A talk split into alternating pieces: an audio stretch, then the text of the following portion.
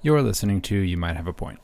Each week, I bring on a different guest to discuss politics and related topics. The point of the show is to get to know more about what the guest believes and why, which is why we primarily discuss their own views and not my own. I believe in learning about a broad range of viewpoints so that even when you disagree with someone about a lot of things, you can still sometimes say, you know, you might have a point. You can find out more at youmighthaveapoint.com. I'm pleased to welcome today Aaron Rabinowitz. He is a PTL at Rutgers University and is a PhD student uh, in the education department uh, and is also the host of the Embrace the Void podcast. Aaron, uh, welcome to the podcast. Thanks. Thanks for having me on. So, the way I like to start off the episode is just how would you describe yourself ideologically? And then um, what is the overall ethos of the approach that you bring to your podcast? Sure. I mean, I, if, I, if I may add, I also sure. Philosophers in Space, which is another podcast. Oh, right. Maybe yep. slightly more accessible for some folks. You know, people have different flavors, different preferences, um, but they're they're both fun in their own way. Yep. Um, I am. I would describe myself as a progressive. Uh, is the first word that that I immediately kind of reach for. Um, and I can extend that to include things like I, I'm I'm fairly pluralistic in my philosophical approaches. So okay. I'm happy to identify with quite a few isms like liberalism and um, versions of socialism and versions of um, uh, let's see what other things would I add in there. I, I identify as an atheist. Um, I identify as a, as a moral realist, as an ethicist. I identify as as well. Yeah, I mean, in the non-pejorative sense, I certainly okay. fall into the woke camp. I yep. am am deeply concerned with issues of social justice. Mm-hmm. would be a fair way to put it. Cool. Um, so yeah, I figured the first question I would ask is almost an ironic question, but um, uh, we're speaking on January 10th, four days after um, an insurrectionist mob tried to uh, successfully storm the Capitol and almost subverted the mm-hmm. process mm-hmm. by which we certify the results of the American presidential election. So, how are you feeling about the American experiment? Oh, um, I've been in a you know consistently pessimistic place for a while. I think that's mm-hmm. you know like I'm not going to have a hot take about how yeah, I feel about sure. the current state of things. I've been trapped inside my house for a year.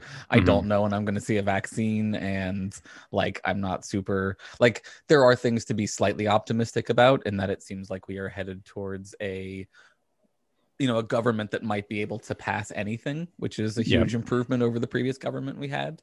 Um, but of course that government is going to face a steep uphill climb um, in trying to address the variety of um, issues that are, well, you know, continuing to accelerate fairly radically, like climate change.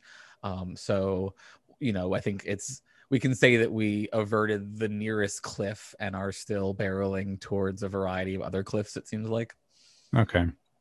I guess that's how I feel. And like for the Capitol, I think I you know this was this was something i was one of the folks who was this is going to kind of happen in the sense that like i believed there was going to be escalation in response because i simply uh, it would seem impossible to me that all of the energy that was being ginned up around conspiracy theories on the right would just go nowhere that it would just mm. kind of mm. dissipate back into the ether in some way that i think i think we all knew that the right was playing with live ammunition and it was you know rhetoric has be, consequences yeah. right and you don't want to be happy because this happened in the sense that like it's a tragedy and it's disturbing but in the sense you know i was talking with with a, a moderate conservative friend of mine who was trying to cope with like what he saw as left people being happy about this like right mm-hmm. being gleeful at seeing this exposed in this kind of way and i put it to him in the sense of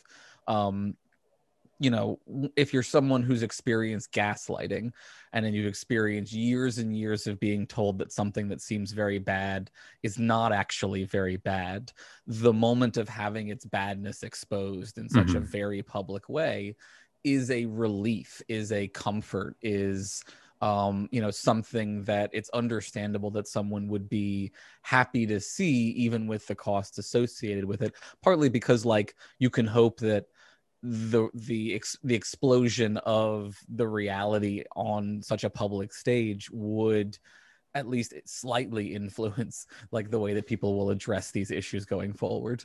Right.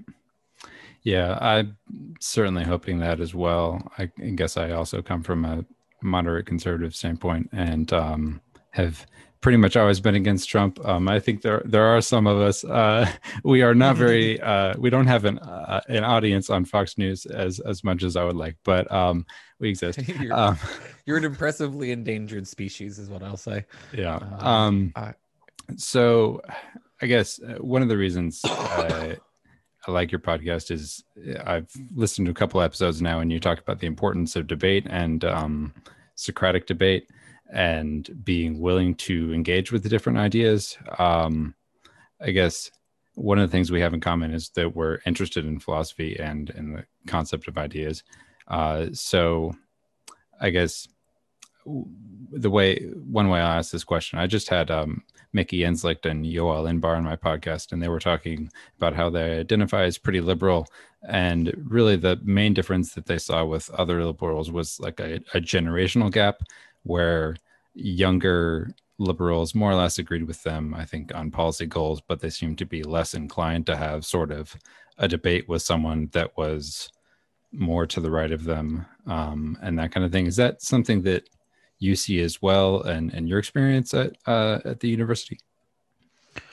So I I think it's complicated, and I certainly don't want to generalize from my limited experience, you know, in my philosophy classes where I get to actively encourage people to have controversial debates around hot button issue. That's like the whole point of the classes that I teach. So I probably have a somewhat skewed experience of how comfortable people actually feel discussing these ideas in these spaces. Um, and I'm also I'm very hesitant to sign on to generational divide. Okay. Because I think we you know we very easily slip into like the millennial boomer distinctions and and use them as like uh, a way to and, I guess that part of the reason I'm anxious about it is that I think it often goes hand in hand with this approach by we'll, we'll call them the anti woke or whatever, who want to cleave a distinction between previous civil rights movements that were good and mostly nonviolent and mostly engaged in robust discourse with their opposition and then brought about like civil change through that discourse right? Versus the modern woke who they want to paint as unwilling to have those debates and like um you know and, and more extreme generally in their conclusions. Um, i lean towards more more towards the view that i think what we're seeing in the modern world is the continued progression of a civil rights movement that has been going on for 100 years at least if not Mhm. more right that has um, you know struggled with continuing to be a functional force for good in a increasingly commodified increasingly informational age so there's been stages of evolution in response to circumstances but i don't think fundamentally that it's true for example that the previous generation was more open to having a discussion and our generation is less open. Like there was a large faction within the original civil rights movement that was for violent change right? That was for having guns and arming people of color so they could defend themselves against the klan. Um so like I- i think I think it's too easy to think of one small segment of of Martin Luther King's project as being like the whole of the civil rights era and ignoring Right. like you know ignoring how even mlk talks about how there are these breakdowns in discourse because um you know white moderates are constantly demanding civil discourse which doesn't appear to actually bring about substantive change. And that's why he's justifying these these protests which are while in principle nonviolent extremely disruptive and extremely controversial at the time right? He goes to Right. jail for for these activities. So you know, I think we should be really careful not to to paint those kind of black and white pictures. Now, I will, as a philosopher, always play the flip side of every conversation. So the flip side of that is, I do think there was some feeling amongst younger individuals that they they are emboldened towards the idea that debate is used as a tool to prevent substantial change and is used as a constant holding mechanism and that you are not morally obligated to debate white nationalists or white supremacists about their views and try to like bring them about through um, you know through conversation. It's it's great and super derogatory if you devote your life to doing that but like right. normal human beings are not obligated to do that i don't think. And i think that's a that's a valuable sort of perspective in a world where everyone is constantly shouting debate me at each other. Yeah i guess they are shouting debate me at each other. Um it's sort of interesting how you def- define these things like who is worthy of debate, who is beyond the pale. Um, and I think there's, uh, yeah, well, and yeah, so I like, I try to, um, be as broad-minded as possible um, while also like drawing lines where i see someone is clearly you know not um, uh, or it, it, clearly is being fast and loose with the truth or just obviously mm-hmm. bigoted or things like that um but yeah it it i mean it seemed i guess we're both sort of acknowledging even though we're pretty different ideologically that it's a difficult thing to do mm-hmm. um yeah i mean i just think that like you know there's not there's never going to be this kind of absolutist solution of everybody gets to be on all the platforms or something mm-hmm. like that. I just don't think that i don't think that's functional. It was never the way that it was going to work. I don't even think that you could build you know you could base it on sort of like a john stuart mill you know have everyone out in the open and it's better for everyone in that kind of way. Like i just think there's enough empirical evidence against those kinds of arguments at this point that like I think it's reasonable to get Donald Trump off of Twitter. Like I just don't think that's yeah. an authoritarian move. I think that's a move for the greater good and is totally justifiable, just like it was with Alex Jones. And you're right that the question is how do we how do we draw the line? How do we stop the the slide into what does feel unacceptable? Um, and that is a very difficult project. But I think if we're gonna do that, like we need to all acknowledge first that like the the alternative of just nobody ever moderates anything is not a live option and stop using it as a cudgel because i do mm-hmm. think you see people you know after the the trump ban being like taking a stand for well i'm just against moderation from tech companies or something but if it wasn't tech companies it would be the government and in the end of the day there's going to be moderation and we just need to accept that there's got to be some form of it and get down to the work of trying to draw lines as best we can you know hashing out terms of service, requiring that bans be sort of publicly explained in ways that feels like there's accountability. There are lots of uh, approaches I think that we could take, um, but we have to first get past this idea that it's tyranny to enact any kind of controls at all. Right. Um, yeah, I'm totally open to private companies doing what they want. Um, I guess I was more thinking of just the the mindset of being willing to debate someone. Um, I've seen, I guess, some, not many, but some left wing people saying, like, I'll only engage in conversation that's reparative. Like um like in the sense that you need to come to me to apologize for the injustice that you're committing um and that sort of mentality. I'm not saying it's common but it does it does seem like it mm-hmm. is a perspective that has gained some traction.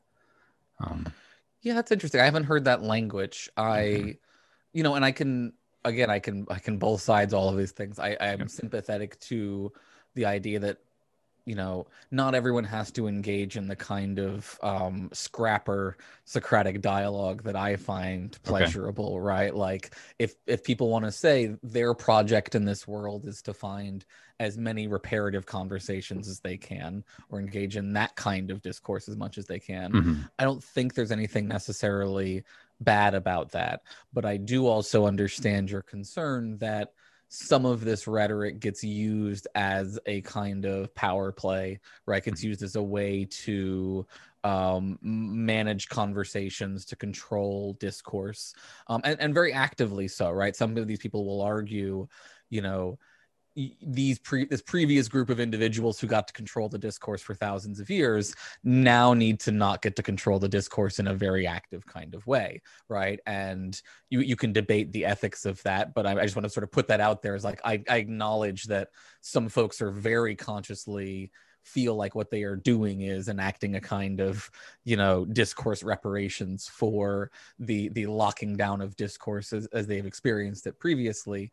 Um so so I'm, I'm sympathetic to the concerns about the way that can be abused because it's yeah. absolutely true that human beings when they get power will use it and and will enjoy the control that they can exert against mm-hmm. other individuals um and so you know the way i think we we avoid that problem is um de-escalation right is the more you can de-escalate these kinds of conversations um the more like I, I think it becomes clear which individuals are doing that in good faith versus which mm, mm-hmm. individuals are doing that as just a controlling holding maneuver very okay. similar in, in a way that i would say to like folks who are on the other side of the debate me world who like demand that you only talk in in logical fallacies or demand that like you only talk in sort of certain kinds of what they accept as formalized argumentative discourse that you don't talk about people's larger bodies of work and how you can infer from that that the the implications of this piece are aimed towards x rather than y.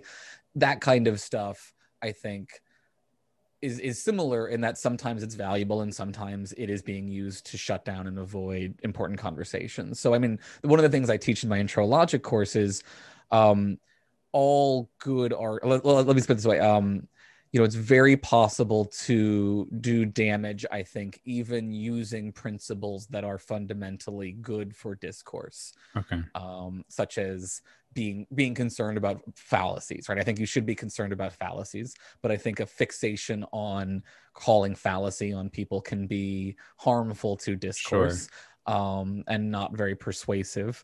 Um, and that similarly, bad arguments can often look very similar to good arguments. And a lot of discourse is about um, it comes down to debates over what kind of like what you're looking at there. Are you looking at a fallacy? Or are you looking at a valid argument? So, yeah, no, that's an important and difficult distinction, I think, which is why I don't necessarily think it's important to teach fallacies per se. One thing I was thinking mm-hmm. of is appeal to authority.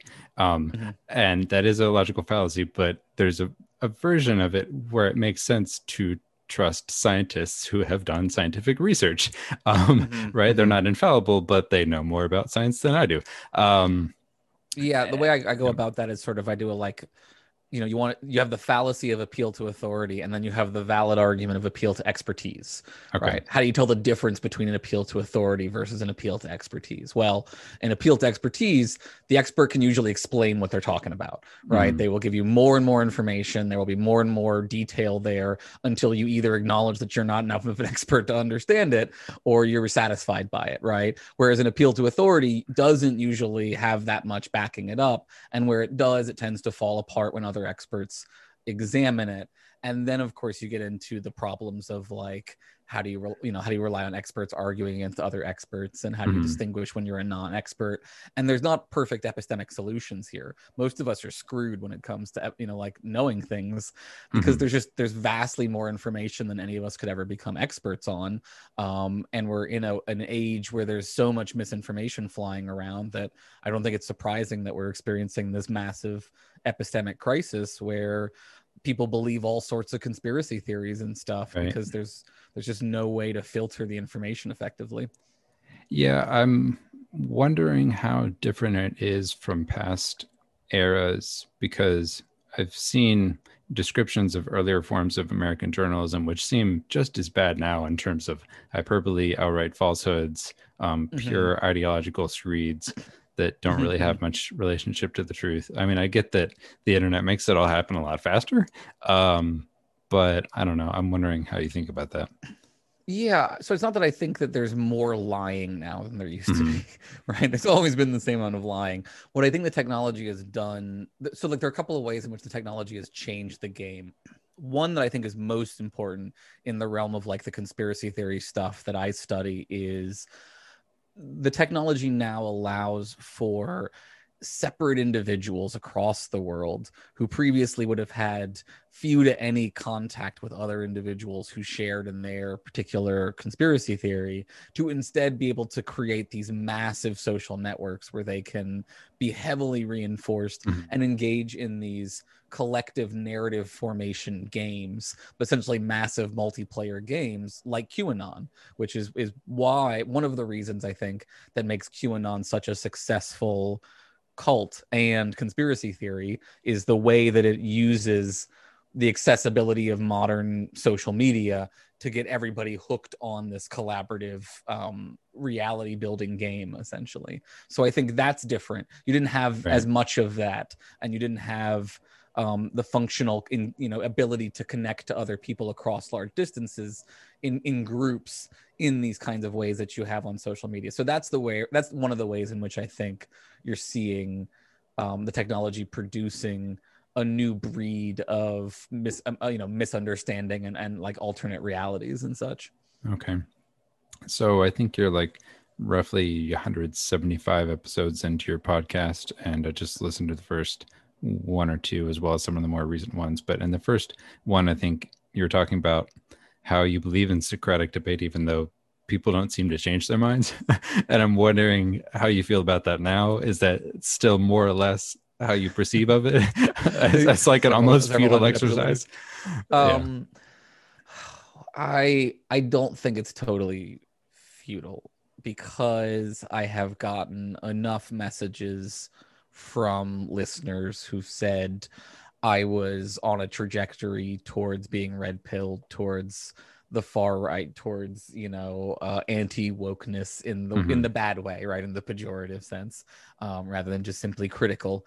And um you know then they listened to, to me arguing with various people. They listened to me talking about these issues and and it shifted it for them. And and while they're still concerned about some of this stuff they have um recognized more that like the idw is um not what it claims to be a lot of the time and mm. and is substantially misguided in a variety of ways. So you know that's just one example of where i think I've personally experienced at scale, um, my engagement in debates does seem to change people's minds to some extent. Now, you know, like what is the effective like percentage? It's probably still very low, right? Yeah. Like we're still probably not talking about a ton of people or something um, relative to you know how many people are listening to Joe Rogan or something like that.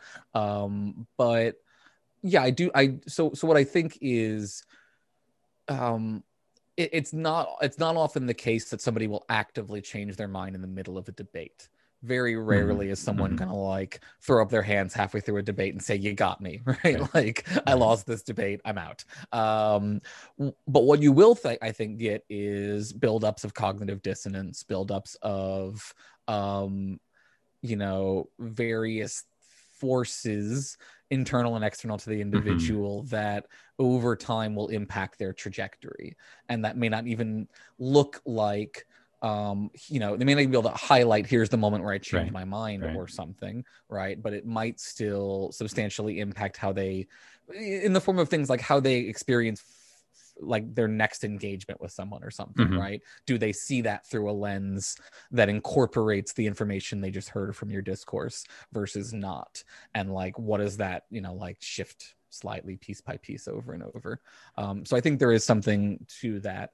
And then like you know i, I won't i won't um you know argue that there is the the famous example right of like the guy who uh spends all his time talking to kkk people and you know pulling them out yeah daryl davis yeah. Right daryl davis right? So like there's that and i'm sure there are you know multiple examples of that.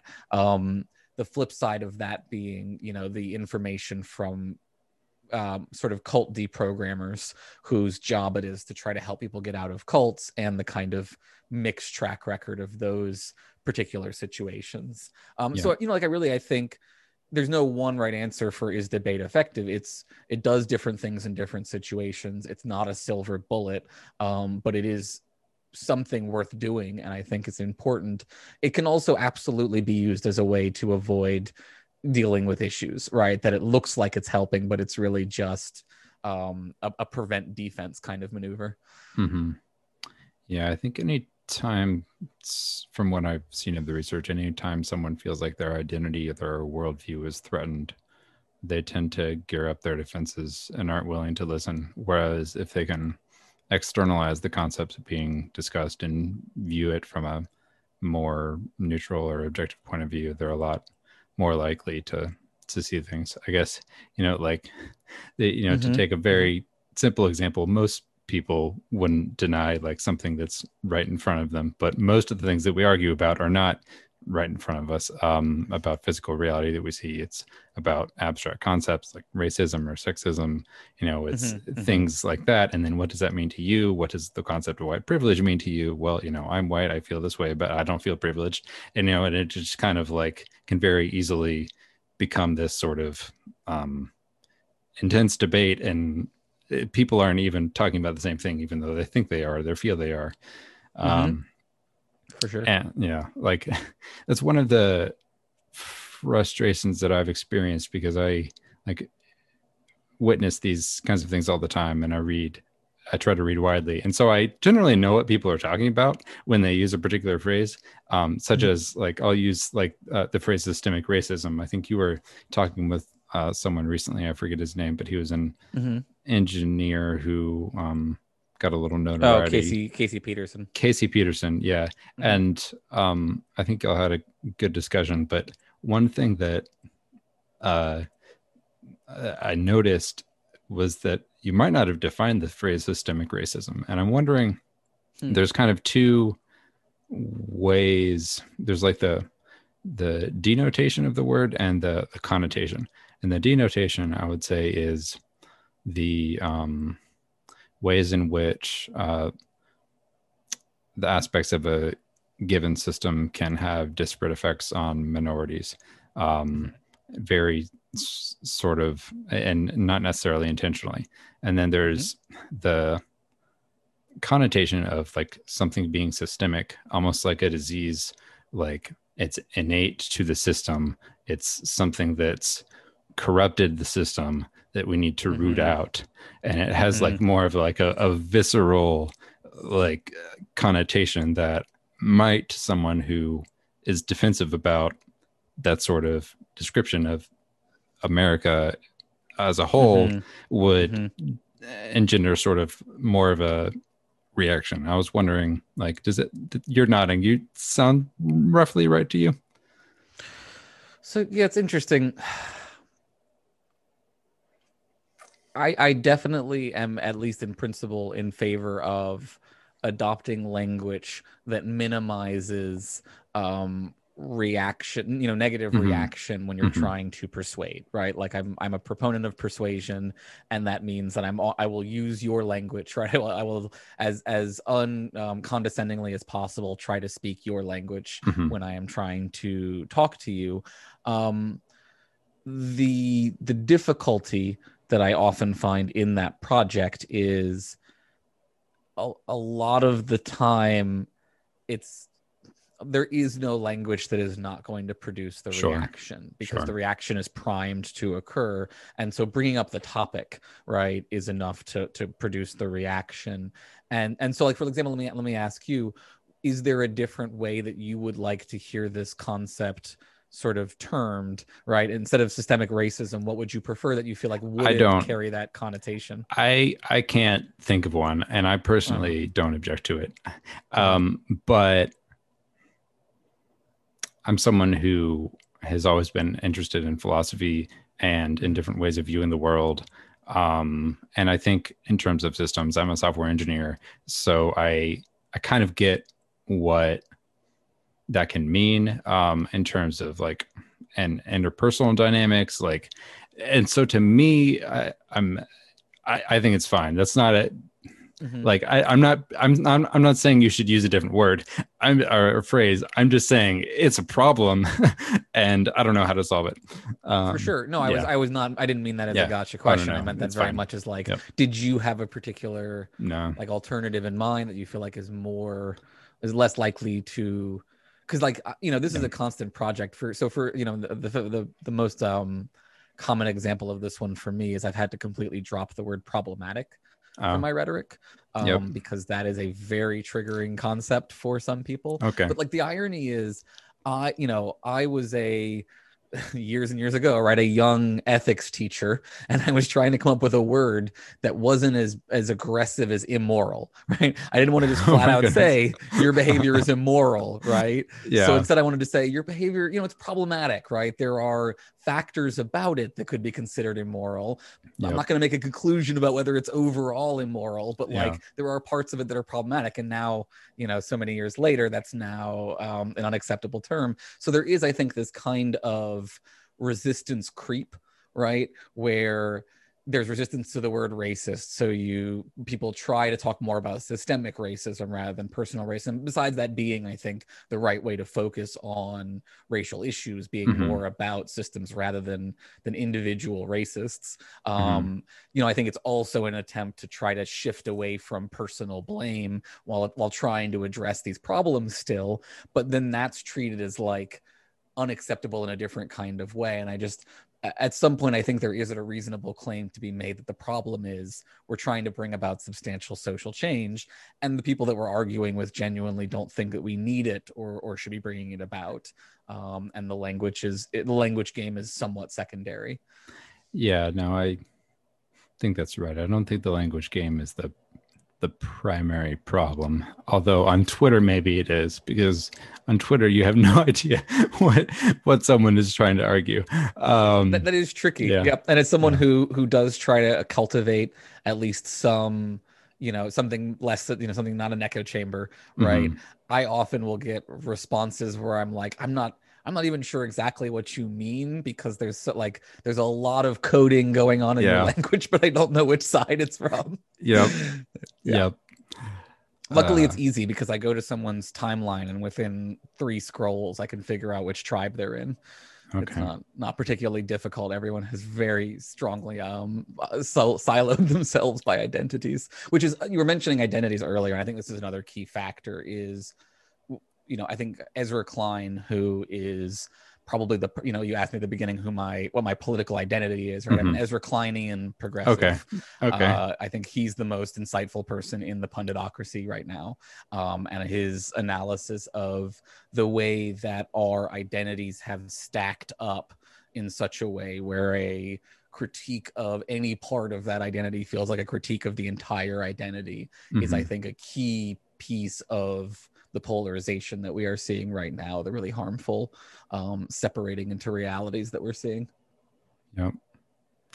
Um so it's it's curious. I was thinking about like my own identity and reaction to it and I think Mhm. personally I don't think it's a good idea to emphasize the concept of being white um like uh and and uh, correct me if i'm wrong you're jewish um is Half, but half sure, jewish yeah. okay yeah well i i will I have see the i'm for it. okay i'm and i'm anglo-american so like Mhm. I, I just I've come to I mean I am white, but I think of myself more as Anglo-American because it's ethnic like it's more accurate um and less uh sort I mean I think the whole problem right obviously race was constructed as a social construct by Europeans to um So, so you're sympathetic to justify their own uh, yeah i mean i don't um you know it, there's a version of everything that i agree with um and so Uh-huh. there's a version of critical theory that i think is accurate but um uh anyway I, I, thought you were doing uh, some very good analysis of whiteness yeah. there. I thought that uh, was yeah right stuff. right no so but like the reason i brought it up is because there are some people who are like well like white is an ethnicity now or like white grievance is in some way legitimate and like or or we should be sympathetic to white people like i don't know. And i just think the whole concept of white people is bad. Um eh, like um I, while at the same time acknowledging that it's a thing that was created not by all white people by you know french and british usually generally. So i don't know. I thought i'd throw that out there. Um what's what's your take? I mean, I think I think the history of whiteness is fascinating, Mhm. and I think it's worth discussing, you know, up to and including the concept of white fragility, though I think DiAngelo is problematic. Um, I, I think that the concept that she presents is not fictional um, and is a part of the conversation worth having. Um, I think you know i think the reality is that it's it's true that talking about race can be divisive Mhm. right and if your goal is to never ever be divisive you should probably never talk about race but i also think it's true that you can't give a full accounting of past and present and future without talking about the role of race um, in people's lives in people's outcomes so you know i think like you were saying right you can't you can't get away from talking about it even if it may be somewhat um unfortunate that you can't get away from talking about it and i would Mhm. certainly you know there i i think I think anti-woke folks get the impression. eh, oh, Let me let me say this right, based on the fact the number of times that I see anti-woke qu- folks quote, you know, I have a dream to live in a future where you know no one is judged, etc., while suggesting that woke folks are against that future in some substantive kind of way. Um, and I think that, gives me the impression that they think that um, woke people want to live in a future where all we do is talk about race all the time right? Right. Which is not the way it's supposed to like that's not the goal, right? Like Yeah. the goal is to talk about race in the present so that we can get to a future where we are no longer having to talk about race all of the time, Mhm. right? So I think um you know there's a miscommunication going on there and it's it's unfortunate. I think sometimes it's deliberate and i think it's enhanced by certain individuals whose goals are to make this an endless debate rather than make it a reconcilable debate which it could potentially be. Mhm. um, there's a lot riding on for some people on never letting the race war resolve essentially right? Never letting these conflicts um, be be legitimately addressed. Um, so you know we're stuck in this particular point in history having to talk about things that a lot of people don't want to talk about Yeah. a lot and it's un- it's uncomfortable and it's unfortunate.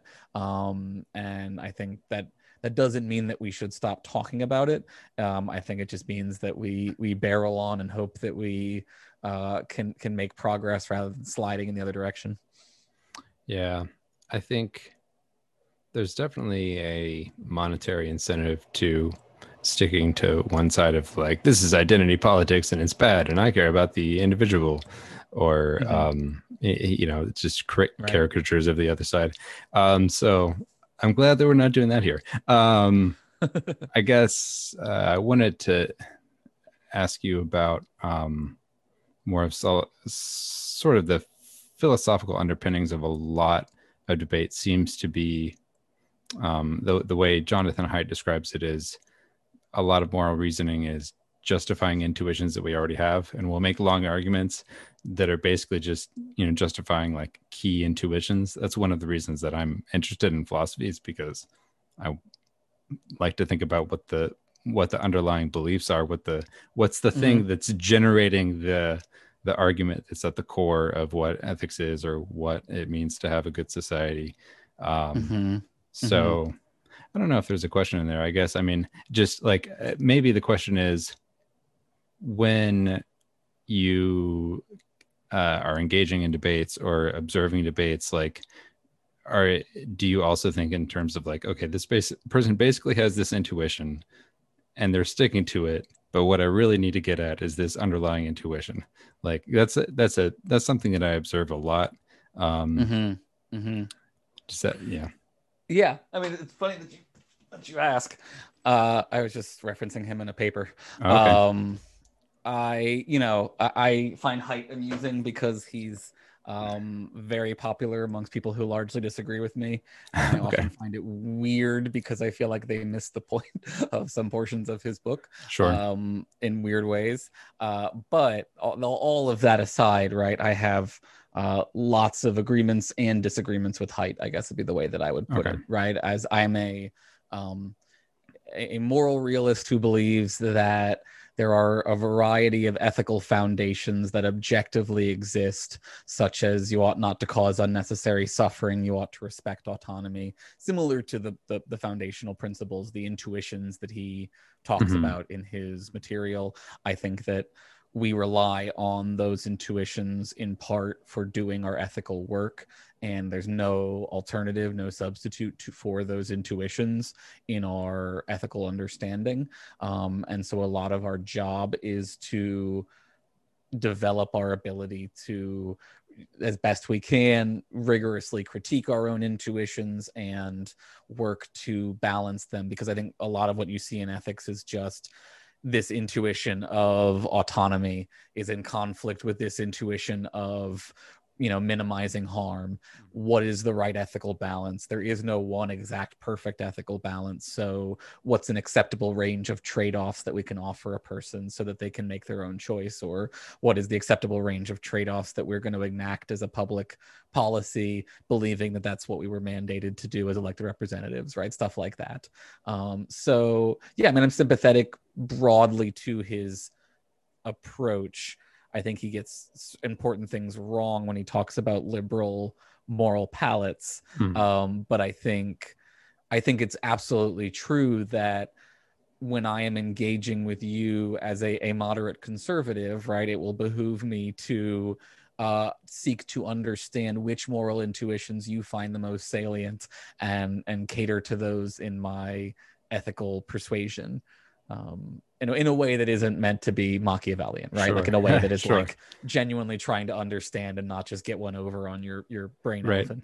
Right. Well, yeah. No, and that that reminds me of um, Kant and not treating someone as a means to an end because uh, people are very aware of that intuitively. I think they're sensitive to well some forms of manipulation. Um, and then other times i think they're not realizing when they're being manipulated but yeah um, it's a bit hidden uh, yeah yeah.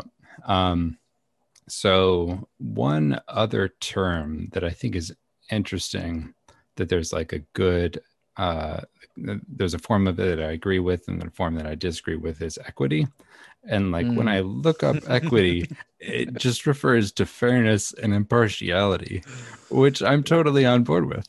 Um, and some people get really, some people on the right yeah. or IDW get really mad about this concept of equity, saying that it means equality of outcome.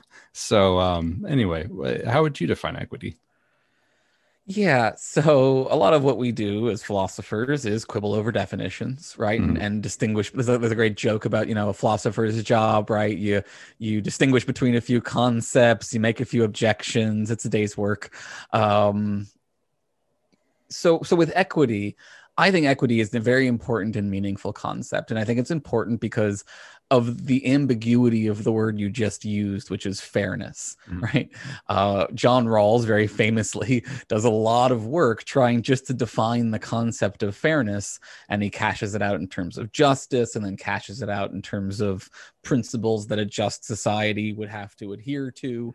Um, and those principles, while not explicitly, while he doesn't explicitly use the term equitable, I think you could argue that they are um, precursors to the kinds of equity arguments that mm. I hmm. think a lot of folks in the woke world make. So, how to understand equity, right? There, think of it as one way of giving an account of fairness, right? So, one account of fairness would be everybody gets exactly the same thing, right? You get ten dollars and you get ten dollars and you get ten dollars right it's it's uh, that's um just fairness of uh, like um uh, radical egalitarian fairness is the way hmm. that we would call that right versus you know equity would be a kind of fairness where out where distributions are allocated based on factors that might make it the case that one person gets eight dollars and another person gets twelve dollars right? Um, one example to me of what seems to be basic equity is things like a progressive income tax right? So it seems equitable to me that someone who makes several orders of magnitude more money than they will ever need in their entire lives can and should pay a higher tax for the sake of that resource going towards um, you know our social goods our infrastructures all these sorts of things uh, where someone with a much lower income who's going to suffer a great deal more from if they were paying a flat tax comparable to those other individuals would um, like it's it's it's equitable for them to have to pay pay less, right? Now, some some folks will argue that's not fair, right? It would be fair if everybody just paid the exact same percentage. And so this is really a fundamental debate about what um what my friend over uh, at uh, Political Philosophy Pod calls um you know uh, essentially contestable concepts, right? There is no right definition of fairness. There are a bunch of definitions that have different strengths and weaknesses to them and it's useful to apply them in a sophisticated way in different circumstances.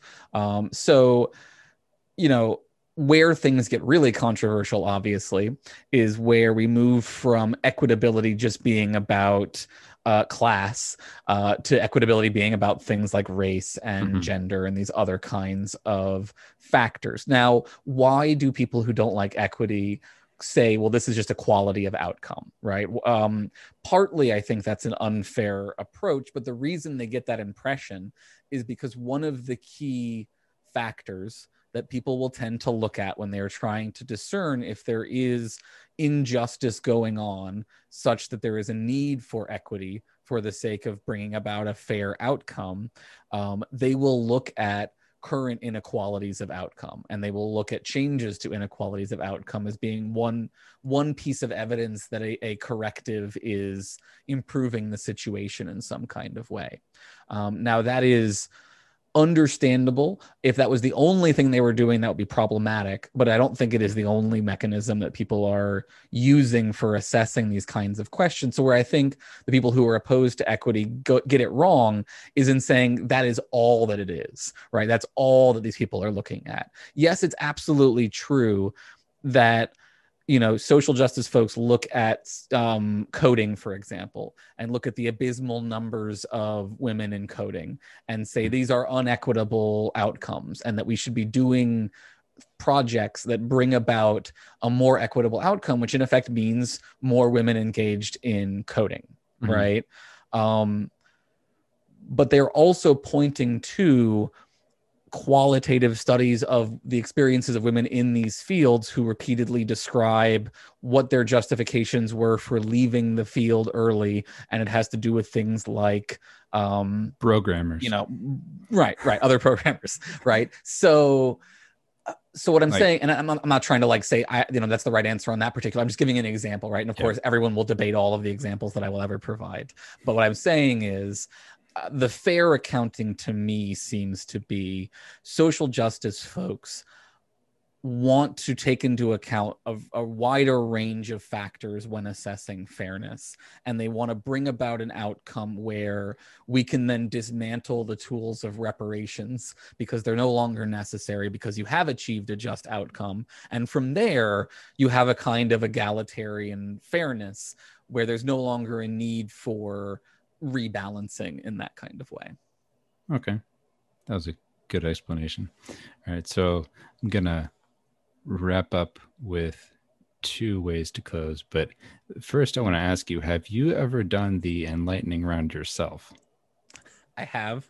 Oh, I've okay. done uh, a couple of versions of it on a couple of other folks' podcasts. It uh, I probably have given different answers every single time. Every I also I, I, also wrote an article for Skeptic Mag, where I do um, uh, monthly uh, submissions, and I wrote one about the enlightening round, um, and I, I, listed my answers there as well. Okay, all right. Well, that's boring. I'll um, I won't do that then. Um, I, I figured you probably had no, no, no, no. It's fine. I figured you probably already had. Um, my answer is that I'm pretty sure all of them are real. Uh, but okay, that's just um, I'm kind of boring in my own way. Uh, and for yeah, um, people you're, you're a little base, you're a little enlightening around basic. That's fine. Uh, yes, that is correct. Um, and I guess I should describe it now that we've brought it up. But basically, it's a uh, at the end of your podcast, you ask each guest whether um, any number of things are real or not, such as the external world, free will, genders, races, God or God, society, money, numbers, sandwiches, beauty, time. That's just mm-hmm. a selection. Um, mm-hmm. I think it's a, I think it's a fun game, um, and I'm surprised how many people are caught off guard by it, um, or like it is, it is yeah. weird, right? Yeah. Um, you know, it's a fun kind of torture, uh, especially for philosophers who spent way too much time thinking about what the word real means. mhm. Um, but I do think it's also meaningful for non philosophers because I think we do all spend all of our time call, calling things real and not real. But what the what the enlightening round, you know, what I love about it is that it drives home that there is no one definition of real, much like we were just saying with fairness, right? It's Mhm. a real is an essentially contestable concept, and people always want to say, well, real in what sense, right? I think that's actually the name of the uh, the article that I end up writing, right? It said like, um, you know, people mean different things when they say real, when they say that society is real versus when they say that you're real. Um, but those and, and and like a lot of the culture war stuff, interestingly enough, right, centers around really kind of ham-handed debates about what is and isn't real, like Mhm. gender and math and numbers and these sorts of things, right? Yep. Um, and it just and that's that's why it's especially funny to be on philosophy Twitter when the culture wars are happening because like you've got like the intellectual dark web ham-handedly talking about um, you know the correspondence theories of truth and like metaphysical arguments. And like philosophy Twitter is just is just cracking up at uh, the weird misuses and also just the hilarities of um, you know being so absolutely confident about like basics of, of philosophy of math or something like that for which there is so much widespread debate essentially. Right. So now I have to ask you whether two plus two equals four. right and i mean right it both does and it doesn't. Like as far as the mathematicians will tell me right? It does for in a lot of situations and then there are other situations in which it doesn't. It's a useful convention 99% of the time to think that 2 plus 2 equals 4 um, but i think you know to me the 2 plus 2 equals 4 debate it's not about the math right? It's about debates over what counts as truth. Is there such thing as objective truth that folks like lindsay are trying to peg his opponents as having no functioning account of objective reality or objective truth right? Where like in, in a sense where he- you get the impression if he heard one of my guests say that numbers aren't real, he would just assume that it was because they were woke or something, right? Yeah. Not because there's a big Platonic, you know, anti-Platonist debate within philosophy of math. Um, so, you know, I think what's really important is that folks need to not get hooked on the idea that there is this giant conspiracy of people who are out there denying basic truths for the sake of wokeness and that the reality is there is a lot of debate around a, a lot of very com- complicated contestable concepts um, that is being heavily oversimplified by folks like james lindsay because it's much easier to to like grift off of it uh, Yeah. to be to be quite honest when you And to knock down a oversimplify straw man. Yeah. Right, right. Yeah. He's just out there poisoning the well because it's easier to, you know, continue to gin up conflict over a poisoned well. Yeah. I think I usually do the opposite where if someone says something, I try to find a way in which it might make sense to me. Um, Mhm. and Steel botting. Yeah, it's always yeah, good. um yeah it's um it's interesting because like i do agree like with richard weaver in his book titled ideas have consequences um Mhm. like it is im- it is important to me to recognize that you know certain philosophical positions have negative consequences in the world and we should oppose them. Um but at the same time any one idea like i'm not too concerned about the fact that you won't say two plus two always equals four um, because i'm pretty sure that i know what you mean when you say that 99% of the time it does. Like i'm not gonna get hung up on that. Um, i might take issue with others of your positions you know but like i'm not gonna focus on that one. Uh, i guess Mhm. it's just kind of more of a, a balanced approach that i try to take. Does that sound right to you? Yeah, I mean, I think a balanced, you know, looking for nuance, like genuine nuance, Mhm. being skeptical about catastrophizing Mm, sure, around things sure. like two plus two equals four. Like these are the ways that I, you know, I, I think people can try to survive this epistemic storm that, that is going to continue to rage for a Mm, while. I think. epistemic Um, storm that's good Yeah. it's a good Yeah. catchphrase um spiral is another way to put this um but yeah i think for everything that I say, there will always be a counterpoint. So, right, there are times in which you should adopt extreme views because the extreme view is the correct one in conjunct, you know, in contrast to the moderate view that has been harmful and and to people. Right, going back to MLK, right, he says exactly this. I'd rather be an extremist for love, um, and I think there is something to, you know, that idea. Um, but I also, you know, I tend to be uh, while, while a progressive liberal, I, I, am accused of often being moderate by, by folks to the left really? of me. Um, okay. Yeah, because, you know, I tend to not be for radical violent change, even though I understand why it is maybe necessary in certain circumstances. I don't think that it's uh, um, usually a viable path towards change. So I tend to be more in favor of um, you know, growing and altering the system rather than radically overthrowing it um, in such ways. I'm glad. I, I also am in favor of democracy. Um, and, but like I will also yeah. say, I'm 100% for nuking the filibuster and forcing through as many social changes as we can, because I think right. the filibuster is a massive problem that is preventing our ability as a society to address a variety of um, pressing issues. So all right. Uh, closing question. Can you tell me about a time when you heard an argument from your critics and you thought, you know, you might have a point? Yeah. So th- I was thinking about this question, and it goes back to what I was saying earlier about persuasion and how it works. Um, you know, it's very hard in my mind to come up with an example of like, here was a moment where someone made an argument that flipped a switch in my head or something like that. But I can absolutely point to, for example, with gun control when I was younger. I was much more adamant that like we should just get rid of all the guns or something like that. A very kind of far mm-hmm um, extreme left, quote unquote, but like, you know, uh, a much more uh, controlling position. Um, and while I'm still in favor of robust gun control and changes to it, um, you know, over the course of my life, growing up in Virginia, knowing people who had guns for a variety of reasons, reading arguments of the specific paper by LaFollette that I think was fairly compelling to me in terms of making the case that people have a derivative right to own a gun and it should be respected and there are a variety of acceptable reasons why people would own a gun and then there's that you can own a gun in an ethical kind of way um, and that we should as a society allow people to do so. Uh, so I, I that's that was one example for me i guess where i feel like I have substantially, in a way that like puts me at odds, right, with sure. some of my progressive compatriots. Um, but yeah, that's one. All right. Cool. Aaron Rabinowitz, thank you for coming on. You might have a point. Thanks very much. It's been fun. That's all for today. If you have any feedback, please feel free to reach out. You can find my contact details in the show notes. Please also take a moment to rate and review the podcast on iTunes or wherever you get your podcasts. Thanks for listening and take care.